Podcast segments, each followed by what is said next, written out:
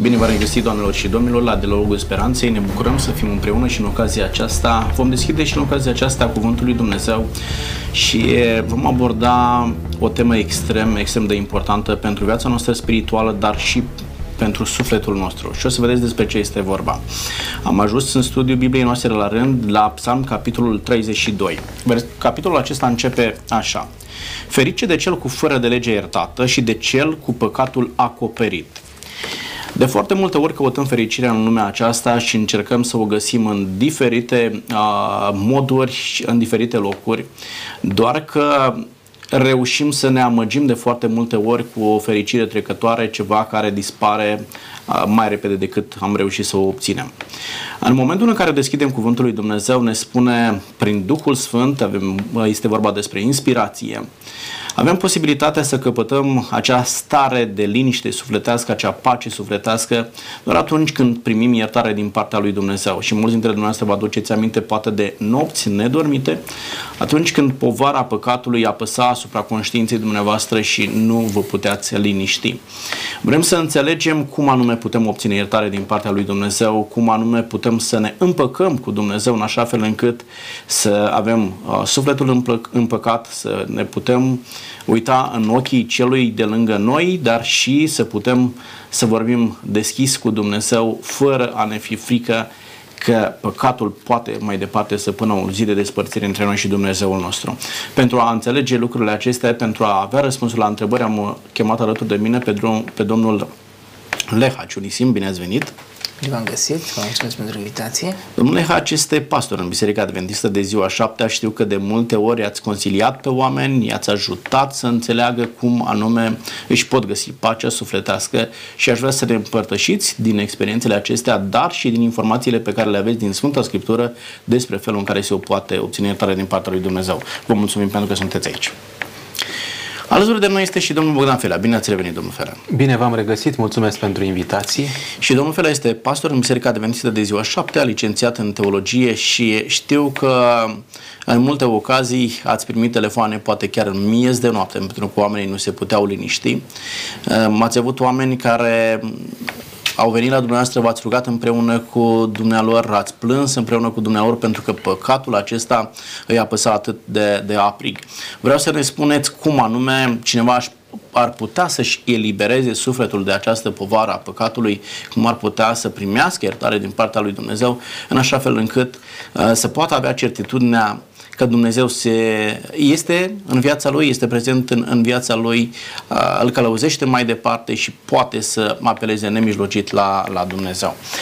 Domnule Haci, abordăm cât se poate de abrupt tema aceasta și vreau să ne răspundeți cum anume putem obține iertare din partea lui Dumnezeu, iertare după care alergăm o viață întreagă și cea mai mare pace avem atunci când simțim că suntem iertați de Dumnezeu. Cum se poate obține iertarea?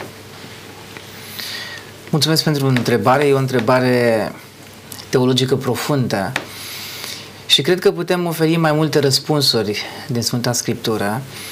În primul rând, pentru a beneficia de iertare, care este un dar al iertării, ceva ce ne face Dumnezeu, ce ne oferă Dumnezeu, eu cred că este important să ne recunoaștem în primul rând vina. În momentul în care consider că n-ai făcut niciun păcat și n-ai greșit înaintea lui Dumnezeu, n-ai nevoie de iertare. Dar cred că fiecare dintre noi, pentru că și la nivel psihologic, la un moment dat, conștiința ne marginea. Greșim față de oameni, față de prieteni, față de Dumnezeu de foarte multe ori, facem păcate pe care, nu știu, poate nu le conștientizăm de fiecare dată. Însă cert este că la un moment dat, în momentul în care avem o conștiință clară și Duhul Sfânt încă lucrează în viața noastră, ne mustră conștiința. Există o stare sufletească de incertitudine, o stare arzătoare, am putea să spunem, și ne este foarte greu pentru că apare cumva conștiința ne condamnă. Am greșit, am păcătuit și atunci tot timpul se pare că s-ar putea că și diavolul la un moment dat să se folosească de propria noastră conștiință ca să ne facă să suferim. Aici lucrurile se complică și poate reușim să le explicăm oamenilor. Spuneați că e acea neliniște. Neliniștea este pentru că l-am supărat pe Dumnezeu sau neliniștea vine din frica de a suporta o consecință în momentul în care am supărat și pe cei de lângă noi, am supărat și pe Dumnezeu și ne dăm seama că vor fi anumite consecințe. Ce anume produce neliniștea respectivă?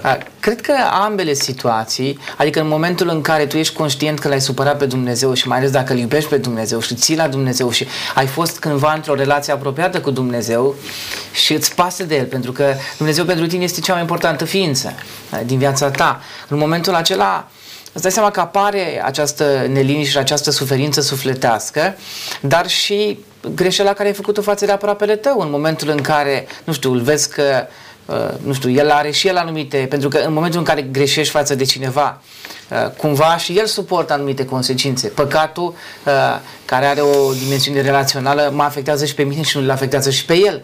Și atunci, cumva, se vede lucrul acesta și în viața celuilalt. Eu cred că ne dăm seama fiecare dintre noi în relația cu soția, în momentul în care greșim, suntem și noi afectați, dar o vedem și pe ea afectată. Și atunci vedeți că e o relație. Cred că se vede lucrul acesta în ambele dimensiuni și avem nevoie, în primul rând, să ne recunoaștem vina, să-i cerem iertare lui Dumnezeu ca să ne liniștim. Și cred că dacă am făcut lucrul acesta de câteva ori în viața noastră și mai ales se pare că în momentul în care am greșit poate cel mai rău față de Dumnezeu, în momentul acela conștiința ne-a fost și mai împovărată și am avut o neliniște sufletească și atunci am avut mai mare nevoie să ne cerem iertare. Mulțumesc tare mult. Domnul Felea, ne spune domnul Lehaci că trebuie să recunoaștem în primul rând, da? Și apoi să ne cerem iertare. Acum vreau să întreb, pentru că oamenii cred că sunt foarte interesați de răspunsul acesta, iertare trebuie să cer lui Dumnezeu sau iertare trebuie să cer semenului pe care l-am deranjat, pe care l-am supărat? Rețineți întrebarea aceasta și vreau să o nuanțez. În condițiile în care am greșit față de semenul meu, dar el nu știe că am greșit față de el, iertare cui cer? Semenului meu sau lui Dumnezeu? Aș vrea să luați ambele situații. Și când semenul meu știe că am greșit față de el și în momentul în care nu știe că am greșit față de el. La cine îmi cer iertare? Ar trebui să-mi cer iertare și de la Dumnezeu și aici vorbim despre iertarea aceasta pe verticală, ce ține de relația cu Dumnezeu. Însă, așa cum spunea colegul meu, e posibil să fie necesar să rezolv o problemă între mine și semenul meu și atunci vorbim despre iertarea pe orizontală. În cazul lui David, dacă ne uităm puțin, pentru că este un psalm al pocăinței lui, da? Al regretului pe care îl are vis-a-vis de un păcat pe care l-a făcut, atunci când a încercat să ascundă adulterul prin minciuni, prin vărsare de sânge. Însă știm foarte bine că povara aceasta a vinovăției efectiv îl zdrobea și la un moment dat, cu smerenie, cu pocăință adevărată, a venit înaintea lui Dumnezeu și a cerut iertare. Și vreau să subliniez faptul că David a făcut câteva lucruri importante pe care ar trebui să le știm noi toți atunci când încercăm să venim înaintea lui Dumnezeu pentru a ne cere iertare. În primul rând, David nu și-a scuzat păcatul. Nu a încercat să aducă anumite scuze sau motivații pentru care el a comis păcatul acesta. În al doilea rând, nu s-a dezvinovățit, a recunoscut că se face vinovat de păcatul acesta. În al treilea rând, nu a dat vina pe legea lui Dumnezeu, care condamna păcatul pe care l-a săvârșit.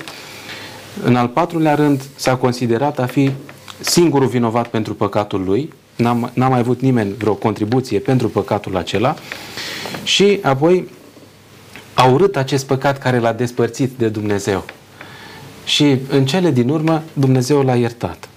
Deci Dumnezeu nu trece cu vederea păcatul și nu ar trebui să ne liniștim conștiința gândindu-ne că putem să păcătuim la nesfârșit. Putem să facem ce vrem, putem să păcătuim cât vrem, pentru că avem un Dumnezeu bun, un Dumnezeu îndurător, înaintea căruia putem să venim apoi să ne cerem iertare și apoi să fim iertați. Dar Dumnezeu poate acoperi păcatul, în sensul că atunci când ne pocăim cu adevărat, mărturisim păcatul și suntem iertați. Deci mărturisirea nu este completă dacă nu este urmată... Ce înseamnă faptul că Dumnezeu poate să acopere păcatul? Adică bagă gunoiul sub preș? Ce înseamnă că Dumnezeu fără de lege iertate și păcatul acoperit? Dumnezeu, în momentul în care vin înaintea Lui în modul cel mai sincer și mărturisesc păcatul, mă consideră ca și cum n-aș fi păcătuit niciodată. Este, dacă vreți, o minune care este realizată numai prin harul lui Dumnezeu în dreptul celor păcătoși, însă nu este suficient să mărturisesc păcatul, ci trebuie să îl părăsesc. Deci mărturisire, pocăință și părăsire a păcatului. Am putea înțelege că sângele lui Iisus Hristos acoperă păcatele noastre? Asta este, da? Aceasta ideea? Aici vrem să ajungem la o primă concluzie. Asta este, de fapt, puterea lui Iisus Hristos, înlocuitorul nostru, asupra căruia au fost așezate toate păcatele noastre și în felul acesta neprihănirea sa este atribuită păcătosului pocăit. Adică păcatul rămâne păcat chiar dacă Dumnezeu te iartă, da? Și zice Romani 6:23, plata păcatului este moartea. Adică cel care păcătuiește trebuie să suporte o consecință. Și aici intervine rolul lui Iisus Hristos, da? De mântuitor și spune consecința pentru păcatul pe care l-a făcut Florin, vreau să o suport eu, și a făcut-o cu vârf și îndesat la cruce. De aceea spune psalmistul, ferice de cel cu fără de legea iertată și cu păcatul acoperit. Adică sângele lui Iisus Hristos reușește să acopere păcatele celor care îi cer lui Iisus Hristos să le acopere păcatele cu sângele lui. Adică cei care îl acceptă pe Hristos cel răstignit ca mântuitor personal, și atunci neprihănirea lui Iisus Hristos este pusă în dreptul păcătoșilor. Da? Despre asta este vorba. Iar legat de rezolvarea problemelor cu semenii noștri, diferența colosală între iertarea pe care ne-o acordă Dumnezeu și iertarea pe care suntem chemați să o acordăm și noi oamenilor, diferența este că Dumnezeu și uită. Și la prima rugăciune profundă în care eu cer iertarea, El m-a iertat și mă consideră ca și cum n-aș fi fost vinovat niciodată. Pe când în relația dintre oameni, iertarea nu este acordată în felul acesta. Eu mi-aduc aminte și de felul în care m-a supărat data trecută. Poate că o să revenim pe parcursul emisiunii și discutăm și despre aspectul acesta. Da. Domnule Haci, haideți să vedem în ce fel sau cât de mult își doresc oamenii să fie iertați, analizând disponibilitatea. Deci dacă o luăm în forma aceasta abruptă, putem spune, domnule, toată lumea vrea să fie iertată, fără doar și poate, dar analizând disponibilitatea oamenilor de a veni înaintea lui Dumnezeu, de a-și recunoaște păcatul, de a regreta păcatul, de a abandona păcatul, da? Pentru că acestea sunt etapele premergătoare primirii iertării din partea lui Dumnezeu, cât de dispuși sunt oamenii să primească iertarea, analizând disponibilitatea lor de a urma etapele respective, de a recunoaște, de a regreta, de a abandona păcatul. Dacă o luăm din punct de vedere teologic și discutăm din perspectiva noastră, noi nu suntem foarte deschiși la început, în momentul în care păcătuim, să ne rezolvăm problema noastră, problema păcatului nostru. Observați la un moment dat și psalmul pe care l-am adus în discuție, psalmul 32, în versetul 3 spune David, câtă vreme am tăcut, mi se topeau oasele de gemetele mele necurmate. Adică din ce observ în pasajul acesta, din confesiunea pe care o face David, el nu și-a mărturisit păcatul imediat, ci probabil că în urma apăsării conștiinței lui și în urma faptului că a suferit din cauza păcatului și a avut și consecințe care s-au revărsat asupra familiei, în momentul acela probabil că și-a dat seama și a venit la Dumnezeu și și-a recunoscut vina. E destul de greu, vorbesc din perspectivă personală, mi se întâmplă după o perioadă, după momentul în care greșesc, depinde și de păcatele pe care le facem. Sunt păcate cu care ne-am obișnuit și poate că jonglăm așa ușor cu ele și nu știu, poate că ne cerem așa iertare, dar nu prea conștientizăm greutatea lor. Dar în anumite situații, în momentul în care greșim rău față de Dumnezeu sau față de semeni, avem cumva conștiința mai împovărată și avem nevoie de iertare. Cred că oamenii nu toți oamenii vor să obțină iertare. Să vă răspund la întrebarea pe care mi-a spus-o, sunt foarte mulți oameni care nici măcar nu cred în iertare. Sunt foarte mulți oameni care spun că de fapt greșeala sau nu există păcat, greșeala este pur și simplu ceva, adică noi învățăm din greșeală, expresia trial and error din limba engleză, adică noi încercăm și apoi din erorile pe care le facem învățăm anumite lucruri. Nu există păcat, depinde din ce perspectivă privim lucrurile. Însă din punct de vedere teologic, din punct de vedere creștin, noi suntem reticenți la început, dar în momentul în care vedem de fapt consecințele, apelăm la Dumnezeu. Și un alt aspect important, uitați-vă la toată teologia Vechiului Testament, care avea tocmai scopul acesta didactic, să-i facă pe oameni conștienți că au nevoie de un substitut, că au nevoie de iertare. În momentul în care greșeau, fiecare trebuia să meargă la templu, că tot discutăm despre Vechiul Testament, cu un miel. Și mielul acela era sacrificat ca substitut în locul lor, adică ei în momentul în care luau cuțitul și participau la acel sacrificiu, ei considerau și înțelegeau cât de grav este păcatul lor. Ce adică, spuneți dumneavoastră să înțeleg, ei făceau niște eforturi ca să poată primi iertare. Da. Da? Adică parcurgeau o anumită distanță pe jos, trebuiau să achiziționeze un miel, să aducă jertfe și mărturiseau. Făceau niște etape. Credeți că astăzi oamenii fac mai puține eforturi, s-o tratează mai ușor problema păcatului, nu se mai simt atât de motivați să ceară iertare din partea lui Dumnezeu sau să facă ceva pentru iertarea lor? Eu cred că creștinii înțeleg poate mai bine gravitatea păcatului și ar trebui să facă mai multe eforturi pentru a obține iertare. E adevărat că ni se pare cumva că e mai ușoară iertarea astăzi, pentru că în momentul în care spunea și colegul meu, noi greșim și apelăm la Hristos și noi știm că în Hristos și la cruce găsim iertare, ni se pare că e mai ușor. Dar în momentul în care pur și simplu ne oprim și ne gândim și medităm la ce s-a întâmplat cu Hristos acolo și vedem de fapt că păcatul nostru a cauzat suferința și moartea lui Dumnezeu întrupat, care a murit și a fost adus ca jertfă substitutivă în locul nostru, înțelegem de fapt că problematica aceasta a iertării este și mai complexă și cred că ar trebui să o tratăm cu și mai multă importanță. Eu cred că ori de câte ori, exemplu, creștinii se împărtășesc, iau cina Domnului, momentul acela are rolul să le amintească ce s-a întâmplat la Golgota și înțeleg mai bine tocmai dimensiunea aceasta a iertării și cred că se poate produce o schimbare și o pocăință în viața credincioșului și are loc tocmai ceea ce și ne spune aici David, momentul mărturisirii, momentul... Și adică reactivează și dorința aceasta de a primi iertare, da? Un astfel de eveniment ce ați amintit dumneavoastră, Sfânta Cină.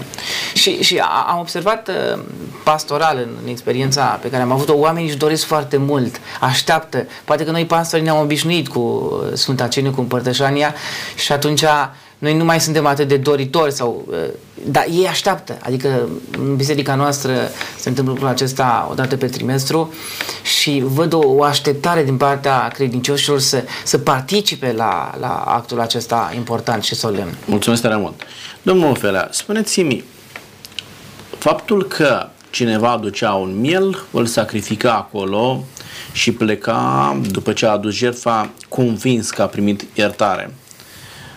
Iar astăzi aduci o rugăciune înaintea lui Dumnezeu și îți ceri iertare. Uneori te ridici de pe genunchi și trăiești certitudinea că ai primit iertare din partea lui Dumnezeu, alteori nu trăiești același sentiment. Când era mai ușor? Atunci sau acum? Și continui cu întrebarea. Suntem tentați astăzi ca uneori să câștigăm bunăvoința lui Dumnezeu aducând un fel de jertfă. Adică fac bine și eu cuiva să mă mai ierte Dumnezeu. Mai dau și eu niște bani la biserică să mă mai ierte Dumnezeu. Mai dau și eu un ban la un sărac pe stradă să mă mai ierte Dumnezeu. Credeți că apare în mintea noastră aceeași idee care era în Vechiul Testament? Dau ceva la templu, dau ceva lui Dumnezeu și Dumnezeu trebuie să-mi ofere iertare pentru că acesta este pactul. Poate apărea simțământul acesta că ar trebui cumva să compensăm greșelile pe care le săvârșim, încercând cumva să-L îmbunăm pe Dumnezeu prin, știu eu, realizările noastre, prin ceea ce suntem noi capabili să facem. Însă noi nu putem să-i oferim nimic lui Dumnezeu în schimb.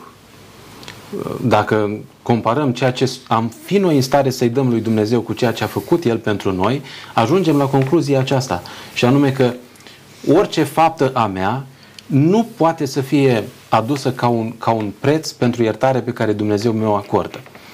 Însă, convingerea mea este că în relațiile pe care le avem ca ființe umane, cel mai scump trebuie să plătim pentru iertare. Și dacă îmi dați voie, am să explic cumva afirmația aceasta. Știți cât este de dificil să ierți, dar din toată inima, nu rostind doar simplu cu buzele te-am iertat. O iertare care să vină din inimă. Și avem câteva îndemnuri în Sfânta Scriptură, Efeseni 4:32. Dimpotrivă, fiți buni unii cu alții, miloși și iertați-vă unul pe altul, cum v-a iertat și Dumnezeu pe voi în Hristos. Deci, iertarea pe care sunt chemat să o acord eu fratelui meu, semenului meu, este identică cu iertarea pe care Hristos ne-a acordat-o nouă. Și dacă pe Iisus Hristos l-a costat viața Lui iertarea noastră, de ce așteptăm ca noi atunci când acordăm iertarea să nu plătim absolut niciun preț? Dimpotrivă, dacă e posibil să fim recompensați pentru un gest de felul acesta.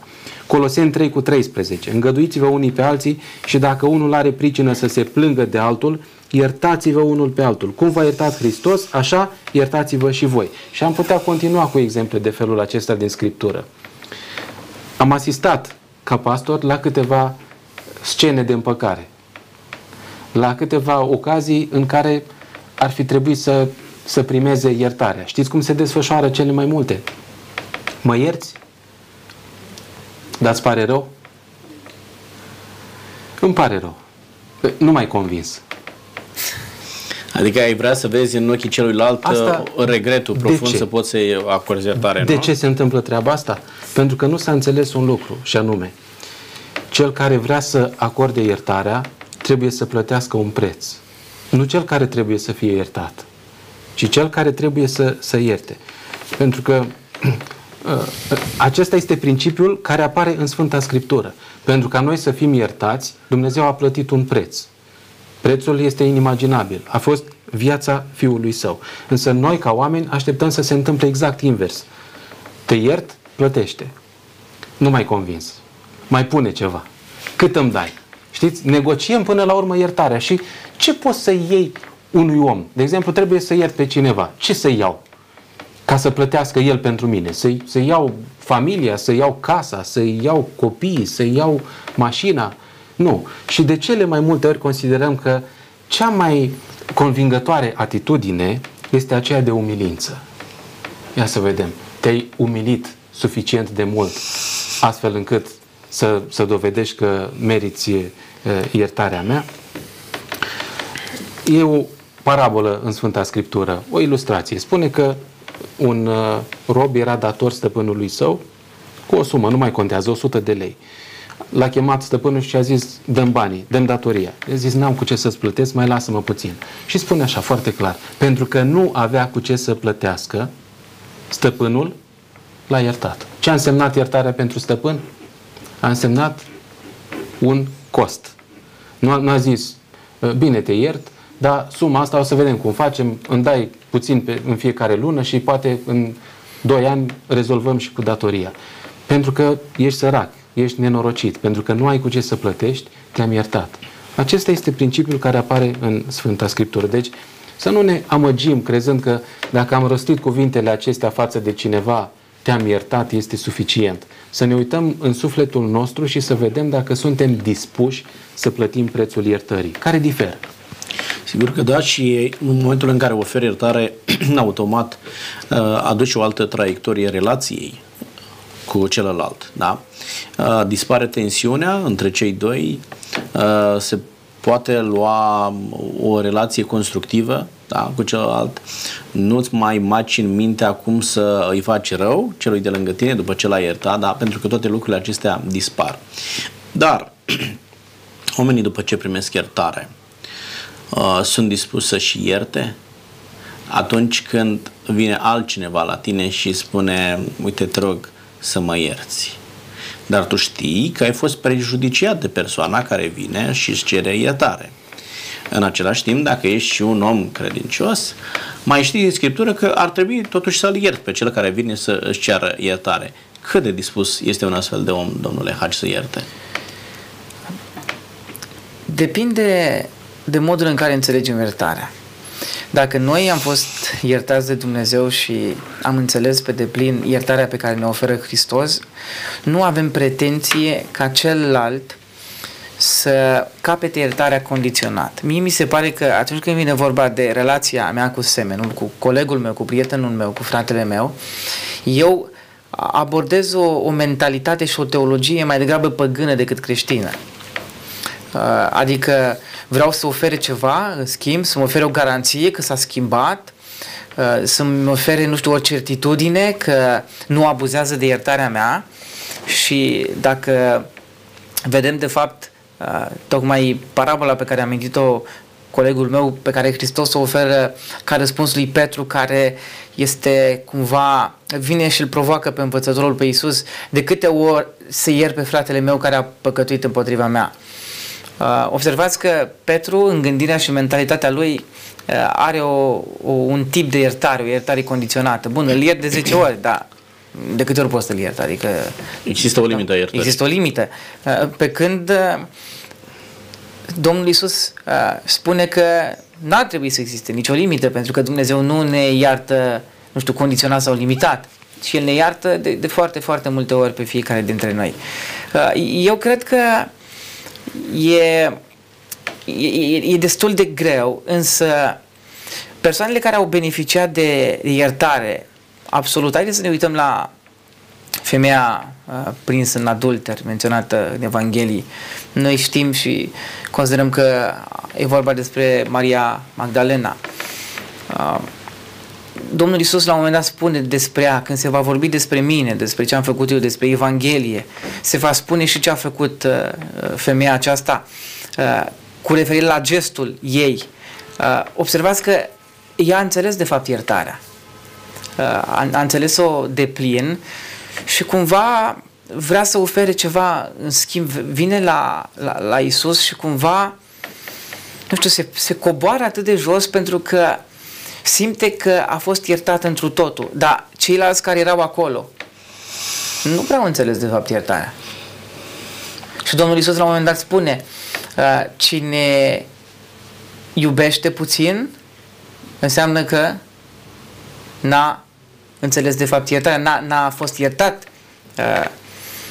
suficient de mult. Dar o persoană care iartă și care a fost iertat de Dumnezeu, eu cred că la rândul lui se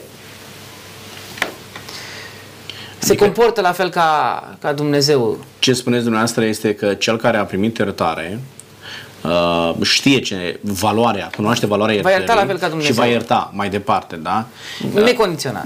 Adică dacă tu nu ai trăit acel sentiment și nu ai înțeles cât de benefic îți este să primești iertare, să te eliberezi de povara păcatului, nici nu ai aceeași disponibilitate să ierți pe celălalt.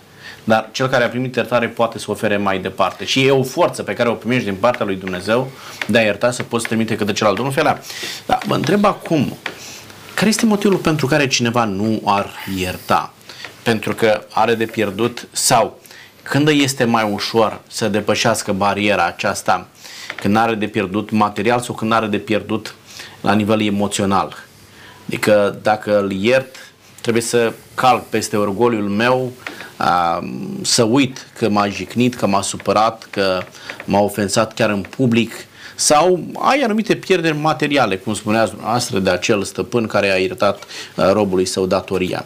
Când sunt oamenii mai dispuși să renunțe la o cauză materială sau una sufletească, emoțională? Eu cred că aici ar trebui să avem în vedere mai degrabă relația cu Dumnezeu. Un om care vrea să fie împăcat cu Dumnezeu, un om care conștientizează faptul că până la urmă, așa cum spune foarte bine Pavel în Romani, toți oamenii au păcătuit și sunt lipsiți de slava lui Dumnezeu și orice om este capabil să comită o greșeală. Când am lucrul acesta în minte, atunci sunt mai dispus, sunt mai aplecat spre a oferi oamenilor iertare. Pentru cineva care pune accent pe partea aceasta materială, probabil că va conta foarte mult dacă acordă sau nu iertarea în funcție de rezultatul pe care îl va avea în domeniul acesta. Dar pentru noi ca și creștini primează relația cu Dumnezeu. Adică să avem pacea aceasta sufletească știind că suntem bine cu cei din jurul nostru, cu cei pe care Dumnezeu i-a creat și suntem bine în felul acesta înaintea lui Dumnezeu. Vedeți că de cele mai multe ori oamenii refuză să ierte pentru că au de pierdut emoțional, sufletește. Că de ce trebuie să mă duc eu și e gândirea aceasta, dacă vrea iertare, să vină să ceară iertare. Nu mă duc eu la el să cer iertare, da? Ați văzut de foarte multe ori. Deși Hristos spune foarte frumos în predica de pe Muntele Fericirilor, dacă fratele tău are ceva împotriva ta, lasă-ți darul la altar, du-te de grab, de te împacă dacă cu fratele tău. Da? Deci dacă crezi că fratele tău. Da? Și apoi vine să-ți aduci darul la altar. Da? Că nu trebuie ca cel care ți-a greșit neapărat să vină să-ți ceară iertare. Ci tu, dacă știi că el ți-a greșit și există o tensiune, realizezi că există o tensiune între tine și semenul tău, du-te și rezolvă problema aceasta. Pentru că noi vorbim în mod special acum despre iertarea pe care o primim din partea lui Dumnezeu, dar vedem cât de legată este de iertarea pe care noi, la rândul nostru, oferim semenului nostru. Noi uneori ne semnăm sentința când rostim rugăciunea Tatăl nostru și spunem și ne iartă nouă greșelile noastre, precum și noi iertăm greșelile greșiților noștri. Adică să ne ofere Dumnezeu iertare cum oferim noi iertare semenilor noștri. Imaginați-vă unde se ajunge și să știți că așa funcționează lucrurile. Dacă noi nu reușim să iertăm pe cei care ne-au greșit, nici Dumnezeu nu ne oferă iertare. Pentru că noi asta i-am cerut în rugăciunea lui Dumnezeu. Unul din motivele pentru care, și dumneavoastră aminteați la început, pentru care nu primim iertare sau o modalitate prin care se primește iertare este ca să recunoaștem și să ne mărturisim păcatele. Da? Cui trebuie să ne mărturisim păcatele, domnul Lehaci? Există niște oameni specializați care colectează păcate și le duc înaintea lui Dumnezeu? Sau ar trebui, sau mi se permite mie, ca om păcătos, într-un mod nemijlocit, să vină înaintea lui Dumnezeu și să cere iertare? Potrivit cu ceea ce învață Hristos și Scriptura, în primul rând, în momentul în care am greșit, dacă am greșit față de aproapele meu, eu pot să mă duc la Dumnezeu să rezolv problema personală. E problema mea personală cu aproapele și să încerc să o rezolv cu Dumnezeu. Dar s-ar putea să nu fie eficientă abordarea aceasta, ci să fie nevoie să mă duc mai întâi la cel căruia i-am greșit și să-mi rezolv problema cu el și normal că greșind față de semenul meu, eu am greșit și față de Dumnezeu. Acum, vedeți dumneavoastră, în lumea creștină există diferite abordări cu privire la această problematică teologică. Unii spun că e nevoie la un moment dat să anumite persoane, preot, ierarhii bisericești, să intervine și ei în procesul acesta și să mă ajute pe mine să capăt iertare. Eu, din ce mă învață Scriptura personal, cred că în momentul în care conștientizez de gravitatea păcatului meu, trebuie să mă îndrept personal la Dumnezeu, eu personal, și să încerc să repar această problemă împreună cu Dumnezeu și dacă e implicat și o persoană sau aproapele meu, să-l aduc și pe el în discuție. Observați aici, potrivit cu psalmul pe care l-am adus în discuție, David nu se duce la vreun preot. Se pare că probabil acest psalm a fost scris poate că după momentul în care a păcătuit cu Bat-Șeba, nu s-a dus la Natan, care e cel care l-a, până la urmă, cel care l-a făcut să, bine, îndemnat de Dumnezeu și de Duhul Sfânt, să-și recunoască greșeala și păcatul. Dar el vine și își rezolvă problema personală, problema păcatului lui între el și Dumnezeu. Într-adevăr, dacă am greșit față de aproapele, eu cred că trebuie să reparăm și avem și acest lucru de făcut. Acum vedeți dumneavoastră în lumea creștină, unii spun că ne mai pot ajuta, nu știu, anumiți sfinți, anumite persoane evlavioase care pot interveni, pot media problema noastră cu Dumnezeu. Maica Domnului, Fecioara Maria, potrivit cu ce ne învață Scriptura, eu cred că Dumnezeu ne poate ajuta și este singurul care ne poate oferi iertare. Dacă mă duc la anumiți intermediari, ei oricum nu pot să mă ierte. Adică, de ce aș avea nevoie de anumiți intermediari să ajung la Dumnezeu? Când Dumnezeul meu este un Dumnezeu atotputernic și care înțelege gravitatea păcatului meu și mă poate ajuta să fiu iertat. Deci problema nu este la Dumnezeu. Dumnezeu este atotputernic și poate să ofere. Problema este la mine. Tot la noi. Și anume percepția pe care eu o am despre Dumnezeu. Dacă Dumnezeu mă primește în mod nemijlocit la El, să-mi cer iertare, sau am nevoie de un intermediar. Domnul Felea, dumneavoastră sunteți pastor. Au venit oameni la dumneavoastră să vă spună: domnul pastor, vă rog să înălțați o rugăciune pentru mine ca Dumnezeu să îmi ierte păcatele? Sau în eventualitatea în care cineva ar veni la dumneavoastră și v-ar cere lucrul acesta, ce ați spune unui astfel de om? I-aș spune că mă voi ruga într-adevăr pentru ca Dumnezeu să lucreze într-un mod direct în viața lui, însă în același timp l-aș încuraja, așa cum spune Biblia, în odăiță, să te pleci pe genunchi personal, să vii înaintea lui Dumnezeu, să-ți descarci sufletul și să poți să obții iertarea în felul acesta. Iar versetul 6 din psalmul pe care noi îl aducem în atenție în ocazia aceasta spune așa. Sunt cuvintele lui David, dar sunt cuvinte inspirate și oferă un răspuns la întrebarea pe care ați adresat-o mai devreme. De aceea orice om evlavios să se roage ție la vreme potrivită. Și chiar de s-ar vărsa ape mari, pe el nu-l vor atinge deloc. Cui trebuie să se roage omul? Da, aici orice om evlavios nu poate să însemne o anumită categorie, dar oamenii păcătoși ar putea să se roage lui Dumnezeu? Desigur.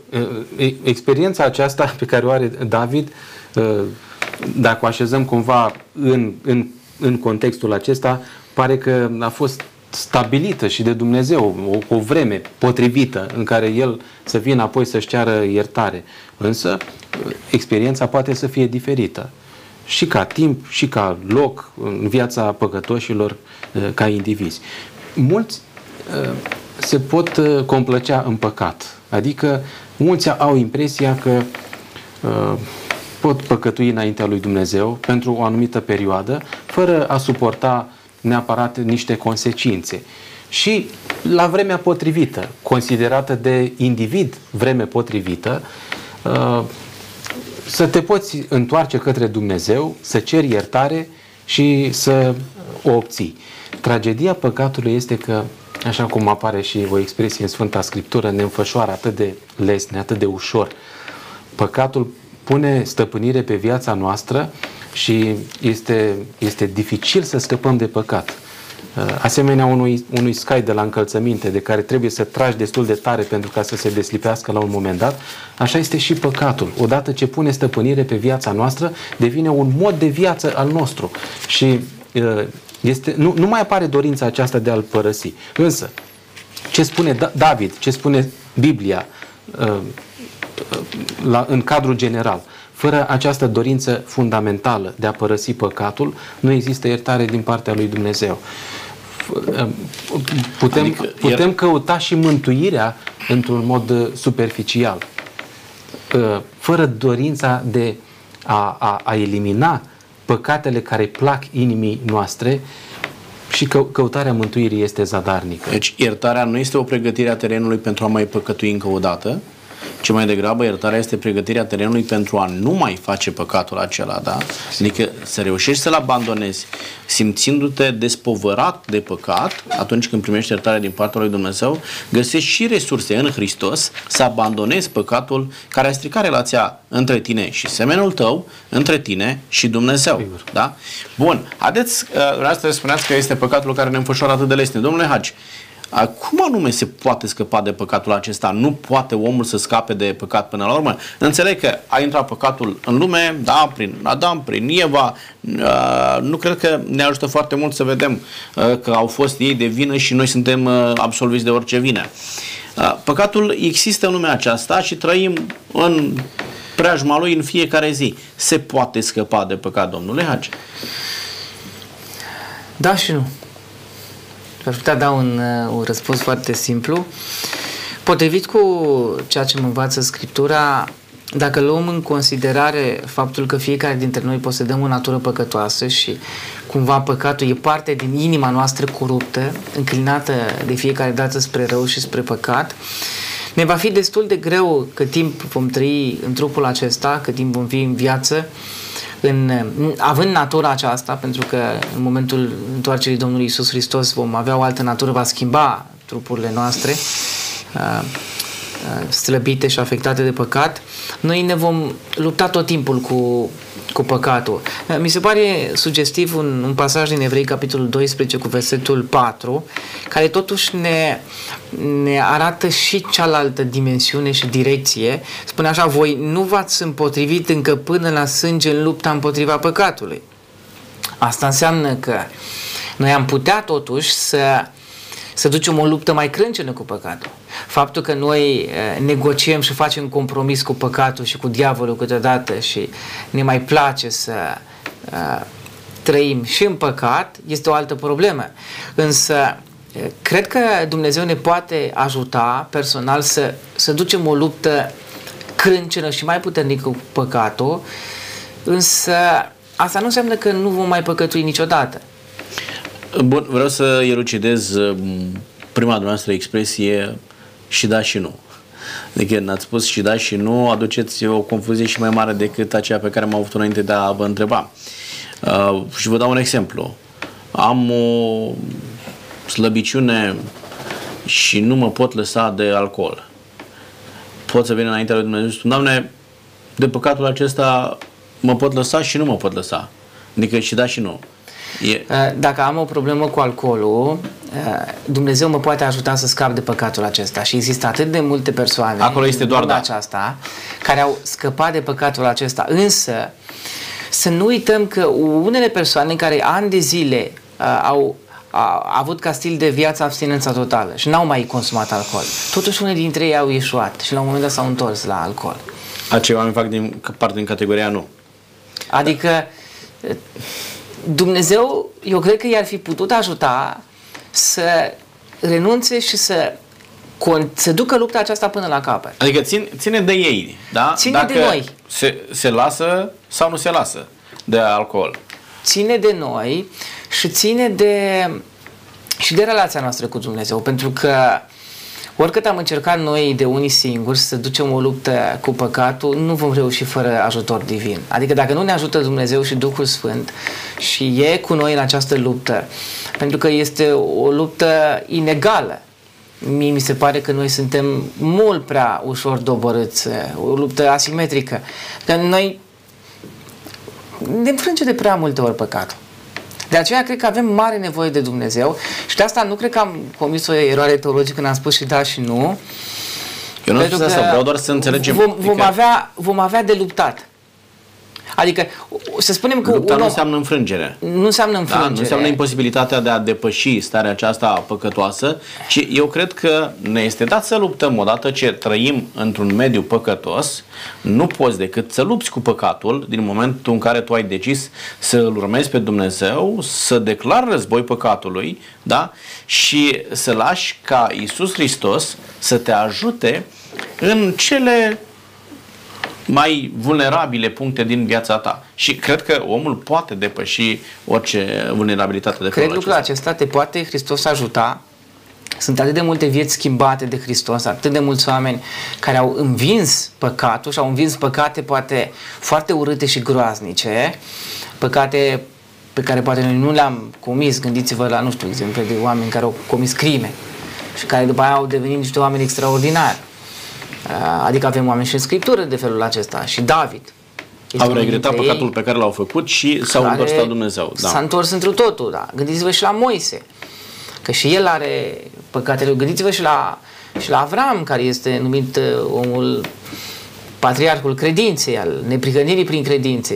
De la el... Toți credincioși au trecut prin lupte, da, și s-a ajuns aici. Da, dar în cele din urmă au învins și cu ajutorul lui Hristos, eu cred că putem învinge păcatul. Nu vom ajunge niciodată, n-aș vrea să ajungem la o aroganță spirituală pe care aveau poate, nu știu, fariseii în vremea Domnului Iisus Hristos, care credeau despre ei că sunt atât de evlavioși, atât de sfinți, încât ei nu mai au nicio problemă cu păcatul. Că s-ar putea să ajungem în cealaltă extremă. Și să spunem, nu, eu sunt așa de... Am cunoscut oameni care au spus, eu n-am mai păcătuit nu știu de când. Adică, iarăși, aș vrea să fim atenți și să înțelegem că până la urmă e o luptă. E o luptă destul de complicată și... Dar spuneți dumneavoastră că atunci când lupți împreună cu Iisus Hristos, poți să biruiești, da? Pentru că aceasta este și promisiunea pe care a făcut-o Hristos: îndrăzniți, eu am biruit lumea. Da. Dar nu va ajunge să mă laud și să spun în momentul în care am luptat cu Hristos că... Dacă te lauzi înseamnă că n-ai depășit. Da? Asta este foarte clar. Ai și păcătuit. Da, te lauzi deja, este un păcat. Vreau să întreb un alt lucru și anume, în momentul în care omul este iertat, îi este mai ușor să abandoneze păcatul sau mai degrabă se naște ideea aceasta: dacă Dumnezeu tot mă iartă, pot să păcătuiesc mai departe? Cum stau lucrurile? Există imaginea aceasta în Sfânta Scriptură pe care ne-o oferă Apostolul Pavel, și anume: viața creștinului este comparată cu imaginea atletului care aleargă pe pistă și se termină cursa în momentul în care se termină viața.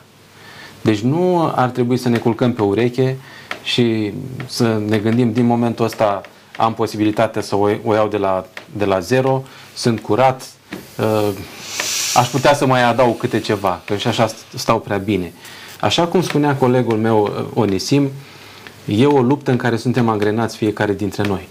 Am obținut, să zic așa, biruința într-un anumit domeniu sau cu privire la o anumită problemă care persista în viața mea. Asta nu înseamnă că s-a terminat războiul. Am câștigat o luptă, însă mai am de luptat până când... Vin și altele. Până când ajungem la capătul cursei. Dar în timp ce lupt, am certitudinea că la finalul cursei, așa cum spuneți dumneavoastră, voi ieși biruitor. Da?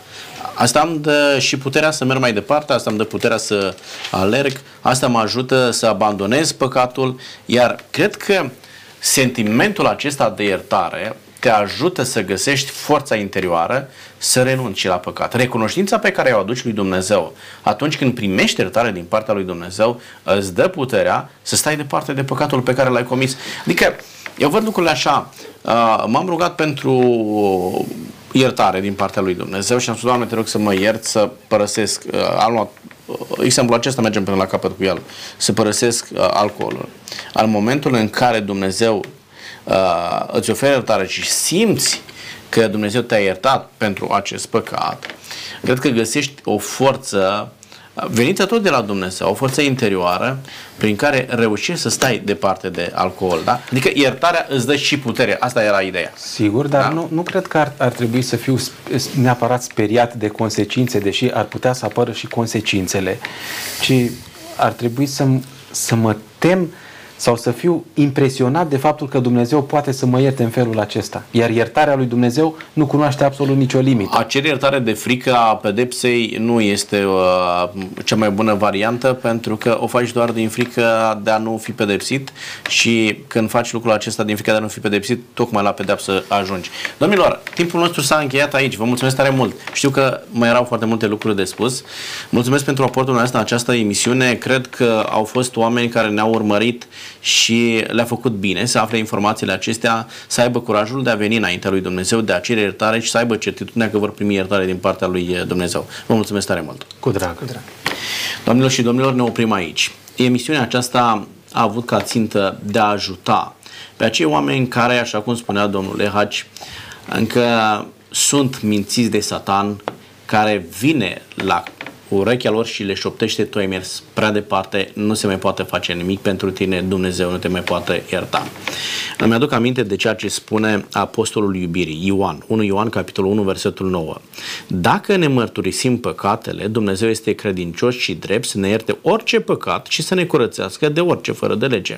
Nu există un păcat pe care Dumnezeu să nu-l poată ierta atunci când noi venim cu inima zdrobită, cu regret față de păcatul pe care l-am comis și spunem: Doamne, am păcătuit, vreau să mă ierți și din momentul acesta nu vreau să mai comit același păcat. Aveți încredere în Dumnezeu că vă iubește, aveți încredere că Dumnezeu vă vrea mântuiți și aveți încredere că Dumnezeu vă iartă pentru păcatele pe care le-ați făcut. Bucurați-vă de prezența lui Dumnezeu în viața dumneavoastră și atunci când vă este mai greu, veniți cu încredere înaintea lui Dumnezeu. Vă mulțumim pentru că ați fost cu noi. Până data viitoare, Dumnezeu cu noi. La revedere!